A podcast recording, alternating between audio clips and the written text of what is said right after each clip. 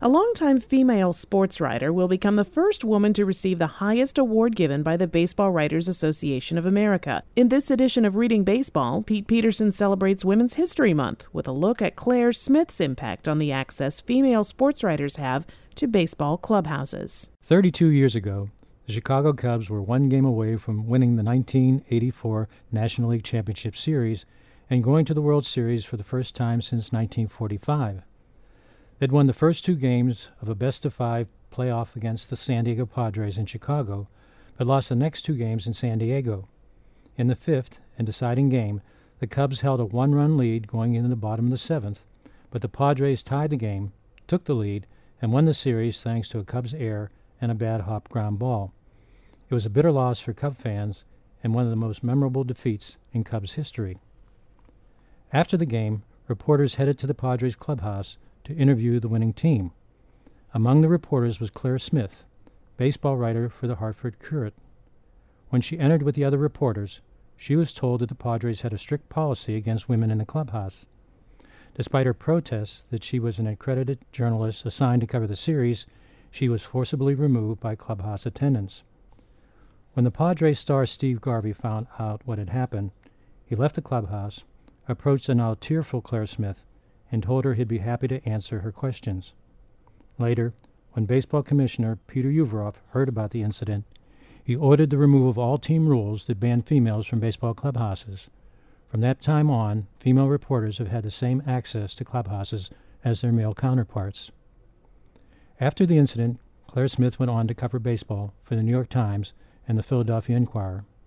She is currently the sports editor for ESPN, where she has the responsibility for the quality and accuracy of the network's reporting. During her distinguished career in sports journalism, she has also developed a reputation for tutoring young writers. Instead of focusing on statistics and analytics in her articles and columns, Claire Smith has written about the human side of baseball. She's often won praise for her perceptiveness and honesty in dealing with the emotional and social aspects of the game. In 2013, Smith, an African American, was awarded the Sam Lacy Wendell Smith Award for her significant contributions as a baseball writer to racial and gender equality.